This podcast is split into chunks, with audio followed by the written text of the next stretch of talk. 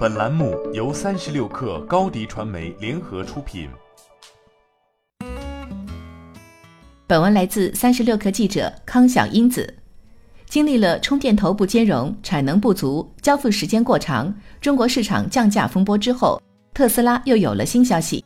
据埃隆·马斯克在推特上发文称，将在三月十四号于洛杉矶设计工作室亮相新款车 Model Y。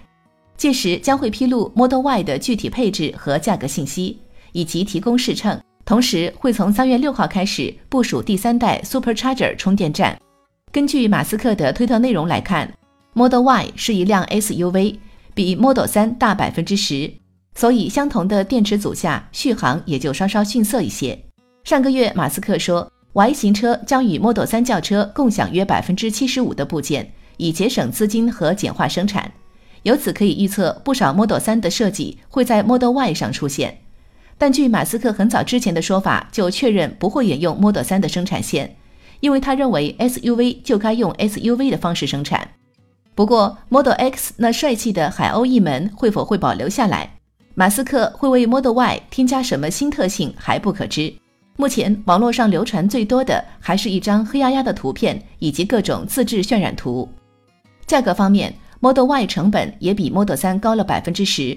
如果以 Model 3标准版三点五万美元计算，预估 Model Y 的最低价应该三点八万美元左右。Model Y 会在二零二零年正式投产，生产地点还没确定。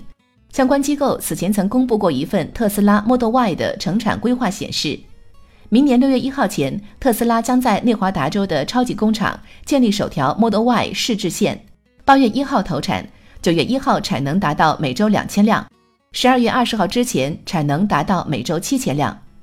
同时，明年十月在上海的超级工厂建立海外首条 Model Y 试制线，十一月产能达到每周两千辆，二零二一年二月之前产能达到每周五千辆。